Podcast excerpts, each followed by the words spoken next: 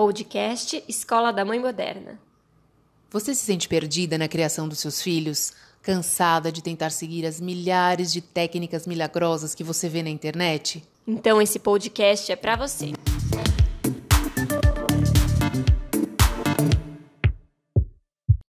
Olá, eu sou a Bárbara Catarina, psicóloga infantil e familiar, e no episódio de hoje nós vamos falar de um tema muito importante. Não fale, nem de brincadeira, que você quer devolver o seu filho. Pois é, eu sei que principalmente nesse período que a gente está passando de isolamento social, de todo mundo em casa, a gente fica desesperado, cansado, tem vontade de dar um passeio e ficar alguns dias de folga dos filhos, mas o impacto dessa fala para uma criança, ele é muito forte. Esse tema, ele foi inspirado por um acontecimento das últimas semanas de um casal youtuber que já tinha filhos, adotou uma criança chinesa e dois anos depois devolveu.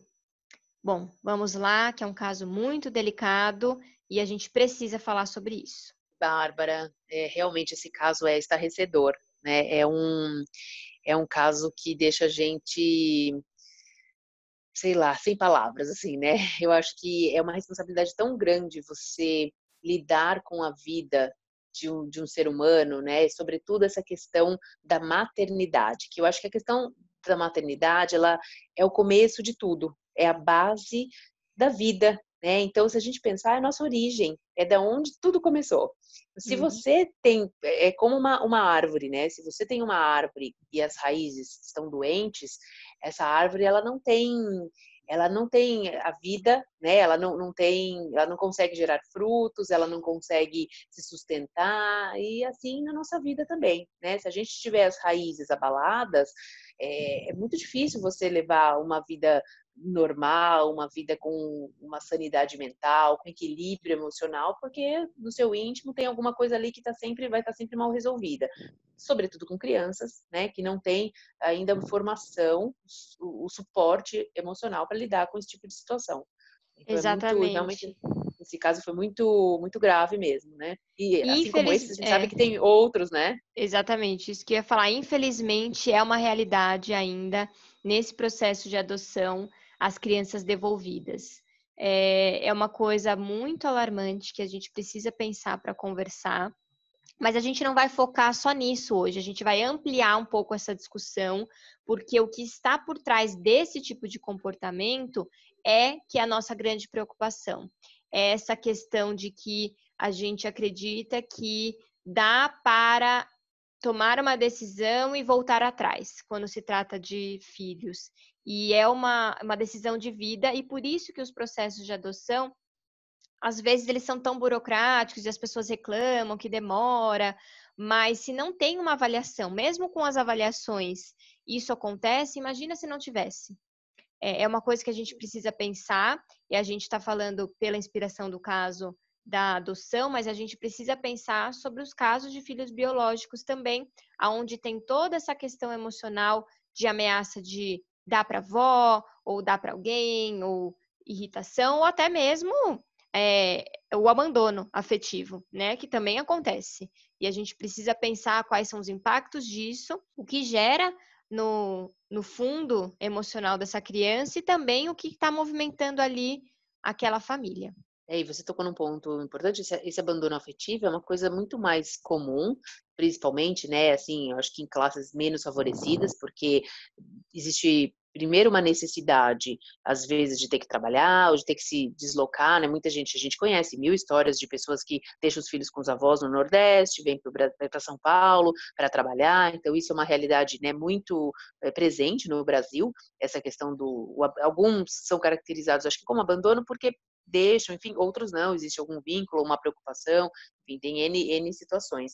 Mas o que a gente tem que olhar essa questão central é exatamente isso, a questão do abandono e da rejeição e os impactos disso na vida do ser humano, né? Um dado atualizado que de, de março de 2020, que no Brasil a gente tem 34.800 eh, crianças e adolescentes disponíveis para adoção, sendo que 60% são adolescentes, que é uma outra questão que a gente pode abordar uhum. também, né? Adoção Esse tardia, perfil, né? Uhum. Exatamente. E o perfil no Brasil, principalmente, que é o que a gente sabe para falar, não sei fora do, do Brasil para dizer com propriedade, mas aqui a gente sabe que o perfil de, de pessoas que são é, buscadas, vamos dizer assim, né, para adoção, que é, são crianças, é, bebês, né, uhum. e brancos. Então, essa é a grande maioria, é o que as pessoas procuram, por isso que ficam anos na fila de adoção. E, em contrapartida, a fila de crianças só aumenta, né, e adolescentes. Sim, sim. É um dado alarmante que a gente precisa parar para pensar, mas vamos falar, vamos começar falando do caso, que eu acho que pode ajudar a gente a conduzir esse bate-papo de hoje. Um casal norte-americano, é, toda essa polêmica começou por conta desse casal norte-americano que adotou, havia adotado uma criança na China em 2017 e conforme essa criança foi crescendo, ele foi apresentando algumas, uh, alguns traços né, de autismo. E aí o casal resolveu devolver né, o filho após dois anos de, de convívio, quase três anos de convívio. Eles devolveram a criança e isso causou assim uma enorme polêmica. É, as pessoas no mundo inteiro, né? Porque isso foi um impacto, um, um caso com repercussão mundial, que é uma, uma uma coisa tão fora da, da casinha, né? Uma atitude tão absurda que revoltou mesmo as pessoas no mundo inteiro, que é um caso absurdo. Sim, eu acho que a grande questão que foi é que é, eles fizeram desse processo de adoção um case no YouTube. Antes de adotar todo o processo, eles compartilharam as emoções, os desejos, as angústias. Então, eles compartilharam na internet todo esse processo, eles compartilham o dia a dia da família e criou toda a expectativa, né? Quando a gente está é, sujeito online, quando a gente opta por expor a nossa vida online, a gente também abre espaço para julgamentos, críticas e tudo isso. E como eles fizeram praticamente um reality aí do, da vida deles, no momento que eles optam pela devolução dessa criança, o choque é muito grande. Porque, querendo ou não, eles têm um canal monetizado, eles ganharam visualizações, compartilhamentos e tudo o que essa, é, esse processo de adoção gerou. E depois, por é, dificuldades, né? A criança apresentou aí os sinais de autismo, eles não conseguiram lidar bem com aquilo, não conseguiram entender todo o processo e sentiram que tinham o direito de devolver.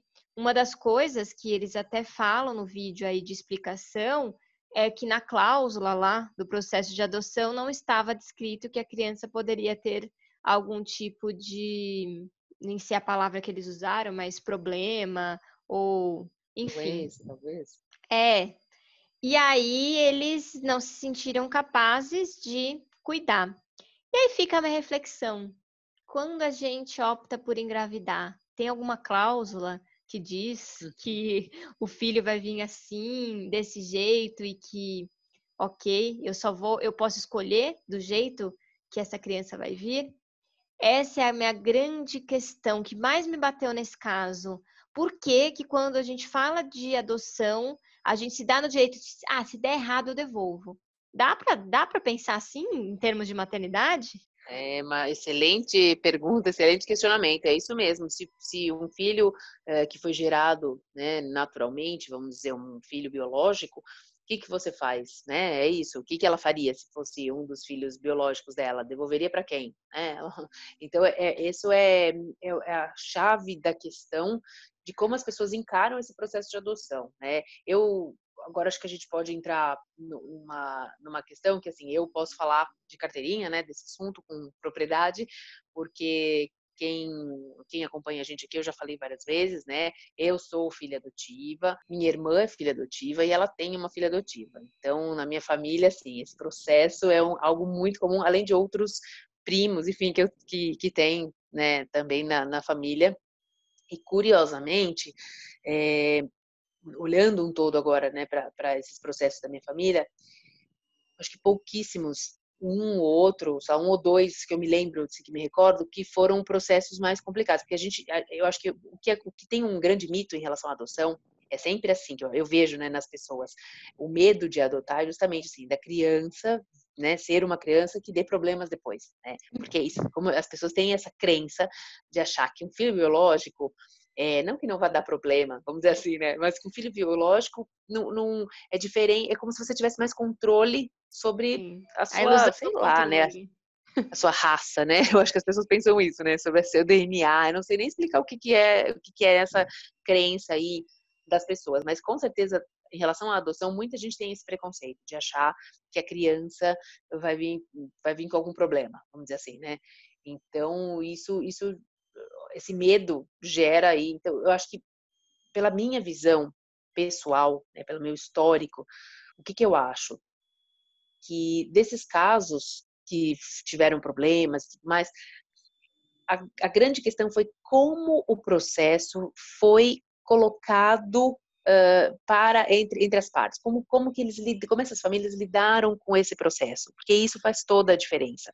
Não tem nada a ver com a pessoa. Não tem nada a ver com a pessoa, porque ah, a pessoa teve, sei lá, tem um problema XYZ. Lógico, eu, eu também sei de casos, sei lá, crianças foram adotadas que a mãe tinha um problema com droga e isso teve uma repercussão na criança, mas é uma coisa física, que, enfim, mas tudo isso é porque foi mal administrado, vamos dizer assim. Uhum. Então, é engraçado que essa é uma diferença brutal entre a, na maternidade, entre a geração de um filho biológico, a criação de um filho biológico e a criação de um filho adotivo.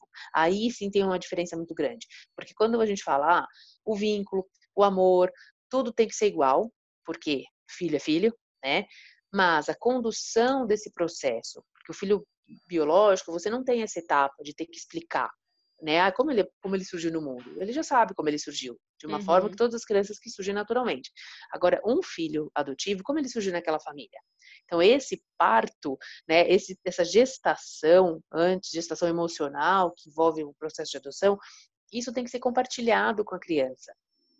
Isso tem que ser, a família tem que trazer essa questão da adoção com naturalidade, com leveza e trazendo uh, um olhar positivo para isso. Porque quando traz com uma questão que vira um tabu, que é cheia de dedos, que é uma questão, ah, não posso falar, porque vai envolver, ah, vai, vai magoar, vai isso, ah, daí só dá problema.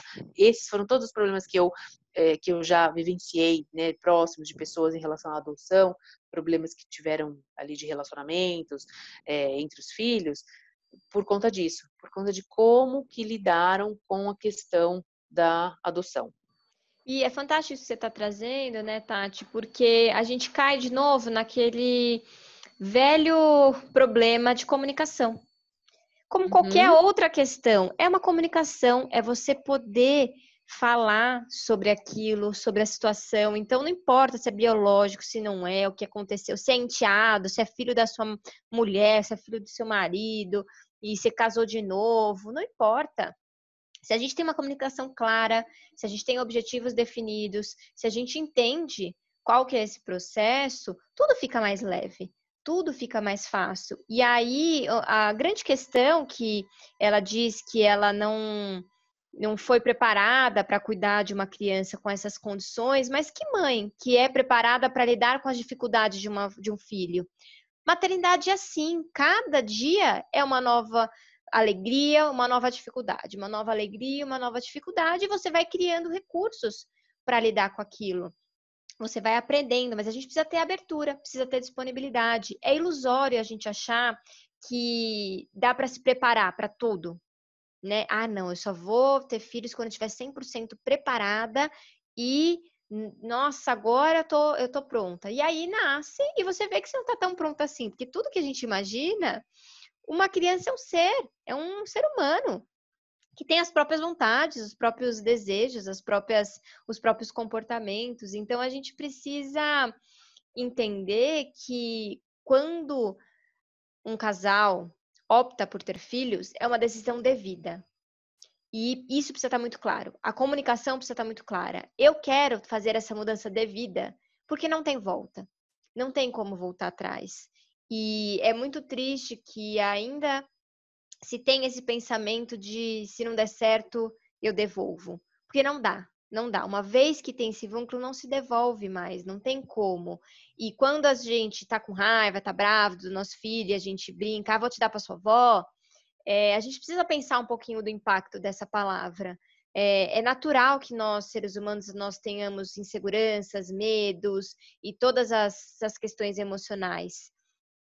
E o impacto disso é muito triste, né? Você pensa, alguém falar isso para você, você não tá fazendo aquilo que o outro esperava e alguém te fala assim: "Ah, vou te devolver, né? não te aguento mais, você não era aquilo que eu estava esperando". Olha o impacto disso. Sem dúvida. É, e isso acontece muito porque a gente cria muitas expectativas, né? Eu acho que uma, uma coisa também legal da gente lembrar, por sorte, vamos dizer assim, eu acho que isso é uma questão positiva, né? Um lado a gente vive hoje numa nova era, né?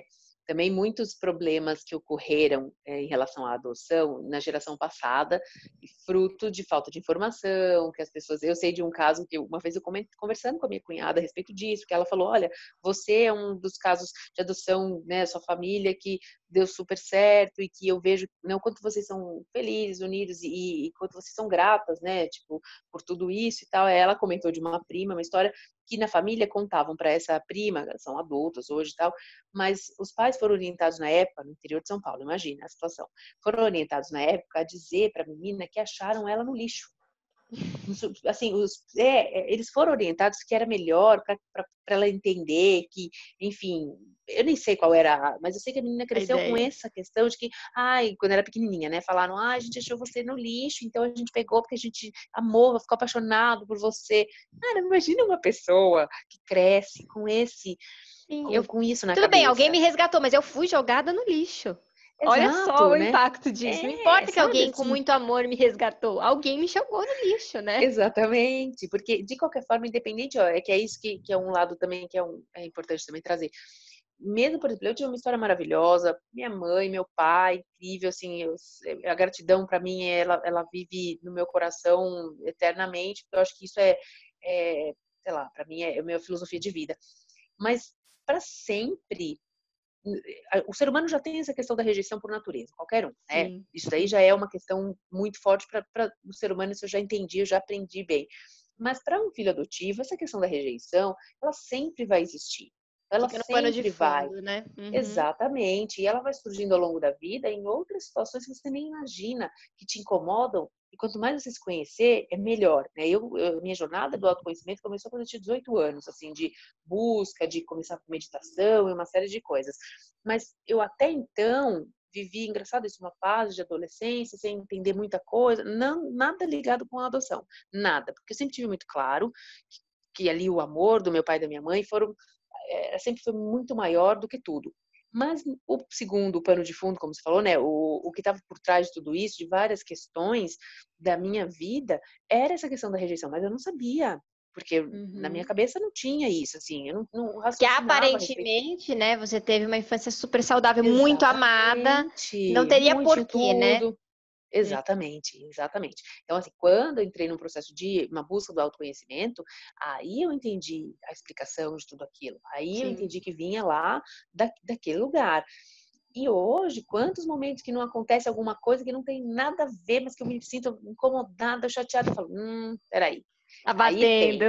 é, falar, não, sai pra lá, tipo, agora sim. E eu ressignifiquei isso. Mas sim. foi depois de um processo, foi depois de muitos anos e de dessa busca permanente pelo autoconhecimento.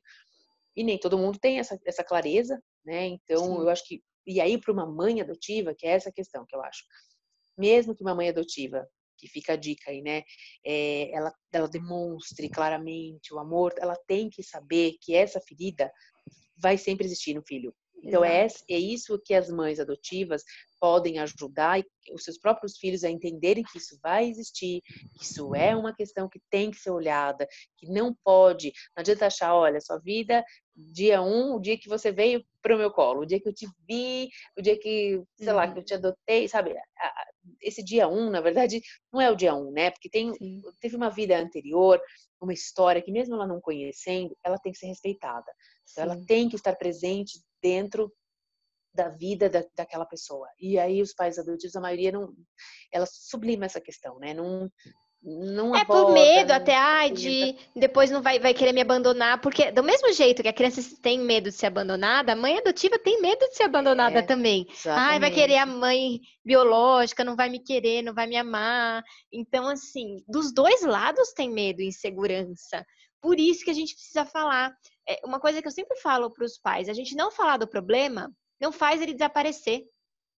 Na verdade, ele fica ali vai crescendo, a gente acha que ele não está incomodando, mas não é porque só porque a gente não fala sobre ele que ele desapareceu, pelo contrário, ele vai crescendo.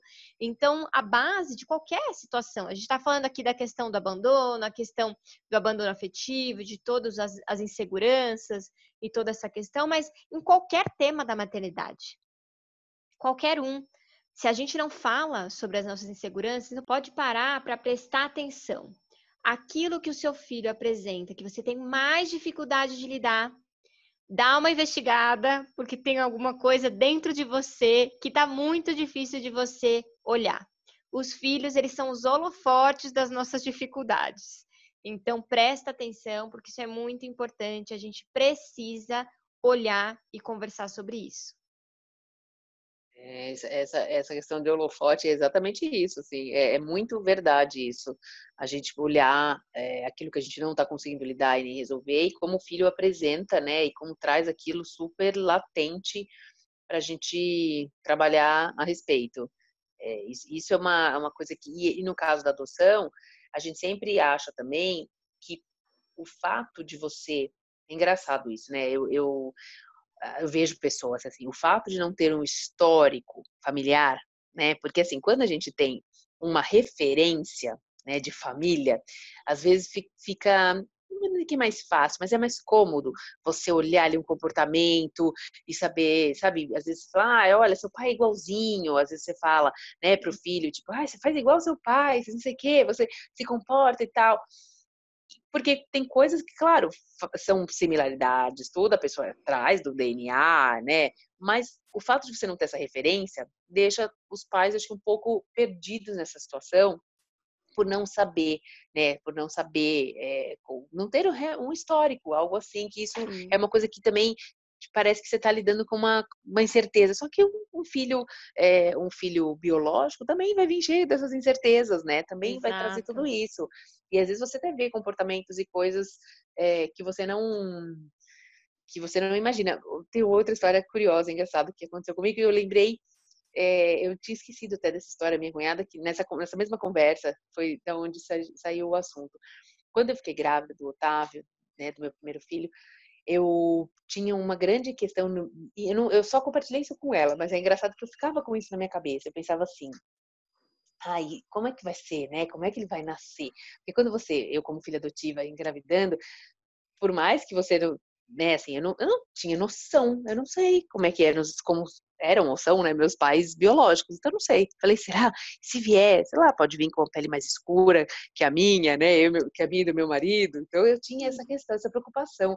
É, porque falei, imagina, né, pensa numa situação, poderia acontecer? Poderia. Realmente de e aí você fala, bom, é, era uma surpresa, um elemento de surpresa, porque isso ficava me, eu, na primeira, no segundo não. No uhum. primeiro eu, fica, eu fiquei muito com isso. E aí nasceu o segundo, o Beto, que tem um olho claro. um olho que ninguém tem, nem eu tenho, nem o meu marido tem. Então é muito engraçado, porque é, imagina, eu e meu marido, a gente tem, né, fisicamente, a gente é até parecido, a gente é moreno, olho escuro, o, o Otávio tem muito parecido comigo. Agora o Beto não é parecido com ninguém, nem comigo, nem com o Márcio. assim, não é tão parecido. E é engraçado, porque eu tinha esse, esse, essa questão no primeiro, e aí você Ele veio a sua cópia, veio... né? o é, o primeiro veio minha cópia, o primeiro veio assim, igualzinho a mim, mas o segundo veio bem Exato. diferente. Então tinha isso também, que me. É, eu nunca imaginei, assim, né? Que eu fiquei, ficaria pensando a respeito disso, mas você para para pensar, porque você. Não, justamente, você não tem a referência. Exato. É, eu não tenho. Então, é engraçado. Mas é interessante, isso, porque as, as no fundo, as preocupações são sempre as mesmas, né? Na maternidade, é, sempre se busca porquês ou uhum. culpados uhum. ou razões e, e talvez se tem muletas diferentes quando são filhos biológicos ou filhos adotivos. Porque aí, quando alguma coisa está dando errada e o filho é biológico, você te fala, putz, da onde que será? Será que é meu? Será que não é? E aí você é adotivo fala, ai, não é meu, não, deve ser do DNA, uhum. deve ser alguma coisa. Eu me é. tiro a responsabilidade e esqueço que a parte genética é importante, mas a ambiental é a mais importante do processo de criação, tá? Isso é uma coisa que a gente precisa conversar.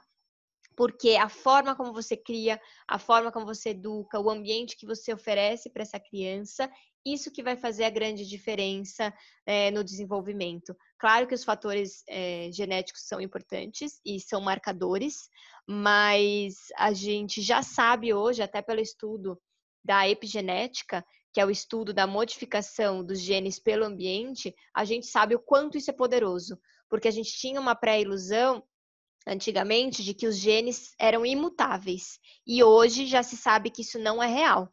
Então, se você tinha lá um gene de várias gerações com tendências a diabetes, e aí você cria um ambiente onde você muda o estilo de vida, muda outras coisas, você tem uma mutação genética, e isso inclusive passa para a próxima geração. Olha que incrível, a gente precisa parar para pensar, é, para tomar um pouco de cuidado, da gente não buscar culpados ou é, porquês. É conhecer aquele ser que está ali, aquele ser que que tem algo para te oferecer, porque é, tudo que é falado, principalmente no mundo infantil, tá? Toma uma proporção gigantesca. Você fala uma coisa na brincadeira, ou você fala uma coisa que na hora da raiva, isso martela, você já esqueceu, mas isso martela no psiquismo da criança. Então, a gente tem de vários casos de crianças que aparece, aparece algum sintoma de mau comportamento ou qualquer coisa, e quando a gente vai investigar, a gente vai lá no fundo e a gente descobre, ah, porque um dia minha mãe falou isso, fica tão forte é, na, naquela criança que a gente precisa ajudar a digerir. Isso é muito importante, porque é difícil a gente tentar entender o que acontece, mas se a gente pudesse responsabilizar por esse processo, é muito importante. É, as crianças, elas são esponjas, literalmente, né, para tudo para o bem e para o mal, para aquilo que a gente fala. Às vezes, mesmo não tendo a intenção, a gente de fato pode criar ali alguma, plantar alguma sementinha que depois né, tem que ser observada e ela vai, vai ser germinada de uma outra forma. E agora a gente, para a gente ir caminhando para o final né, do nosso podcast, eu acho que é legal a gente deixar algumas mensagens positivas, né? Eu já coloquei aqui o meu, é, o meu depoimento, que eu acho que a adoção ela pode ser conduzida de uma forma muito tranquila, muito boa para a formação de um ser humano e para a formação de uma nova família, é, porque o processo, né, a maternidade se traz, traz isso. Eu acho que no processo de adoção pode ser olhado com bastante delicadeza e bastante amor. Acho que o amor é a palavra-chave para tudo, o amor pelo, pelo filho novo, pelo processo, o amor próprio de você como uma nova mãe, né, como nascendo aí como mãe, enfim, eu acho que o amor é a chave de tudo, que é o que, que faz com que tudo fique mais é, ameno nesse sentido. Então, a gente tem hoje em dia, como eu disse, muitas informações, trocas, grupos, né? As pessoas podem falar mais abertamente sobre essas questões, então isso ajuda também nesse, nesse processo. Queria avisar vocês que a gente tem um vídeo no nosso canal do YouTube, Mães Inspiradoras, é um depoimento de um processo de adoção lindo, é muito comovente, muito bonito ver como essa mãe lidou ao longo da vida com essa. Hoje ele é adolescente, né? Ele já, não mais adolescente, já está já tá, tá é. passando, acho que ele tem 19, 18 anos, é, então é, já é um jovem, jovem adulto aí, mas muito lindo mesmo e bem inspirador. É um depoimento que, que realmente emociona. Acho que vale a pena a dica para assistir e a gente queria deixar essa mensagem positiva, né, Bárbara? Sim, pra, até para a gente poder sair de uma história tão triste e poder assistir uma história bonita e que existem histórias boas de ressignificar é, todo esse processo. Então, a Tati tem uma história linda de adoção, né? Esse, essa mãe, que inclusive é minha madrinha, linda, fantástica, tem uma história linda com o processo de adoção.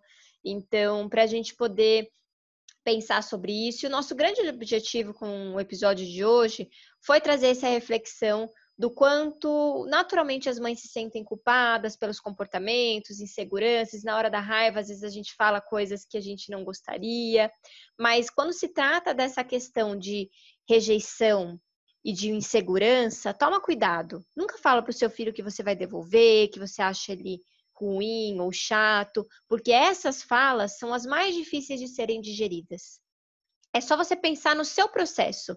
Quando você levou um fora, ou quando alguém terminou com você, quando a gente se sente rejeitado, é uma dor tão forte, tão forte. Então, essa é uma situação que não dá para brincar. É uma coisa que a gente não pode é, falar nem brincando. Então, o recado que a gente tem para para hoje é isso. Pensa um pouquinho quando se trata de assuntos de rejeição, de abandono, a gente não pode brincar. Isso é muito, muito importante. E só para a gente finalizar, Bárbara, eu quero deixar uma dica de um filme lindo, lindo, lindo sobre adoção. Já não é um filme novo, então para quem não assistiu, chama-se Uma Lição de Amor. É um filme de 2002, ele tá com a Michelle Pfeiffer, ela tá nova, inclusive, mas é um tá no, tem no Netflix. É um filme sobre adoção maravilhoso, que um pai que é um, uma história verídica. Não vou dar spoiler, mas só vou falar é a história de um pai que tem autismo e que uhum. tem e cria uma filha e depois ela é, ela é colocada para adoção. Mas assim, é linda a história, uma história de amor, de comprometimento, uma história assim que é, essa também é uma história inspiradora, verdadeira, né, verídica que virou um filme. Então, uma lição de amor no Netflix. Quem quiser assistir, eu super recomendo. E como a gente gosta, né, Tati, de finalizar sempre com trazendo algo bom, a gente pega alguma coisa ruim. Eu sempre falo para os pais, a gente pega um erro e usa como uma oportunidade de aprender. Então, vamos aprender com o erro dessa família, com o erro dessa mãe, sem julgar, sem jogar pedra, sem atacar, é, mas usar aquilo para refletir. Puxa, quais são os impactos disso? Como eu posso contribuir socialmente para que isso diminua, para que isso não se repita?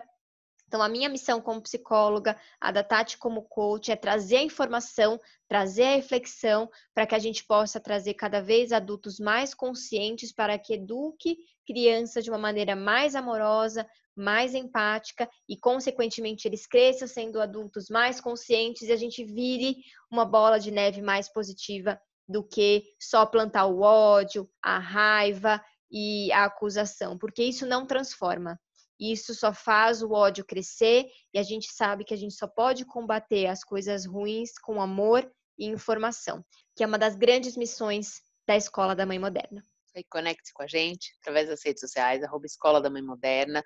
Mandem sugestões, críticas, elogios. A gente quer falar com vocês. Conectem-se mesmo para a gente poder trocar e trazer cada vez mais conteúdos é, que são relevantes né, para o dia a dia da maternidade e criação dos filhos. Até o próximo episódio.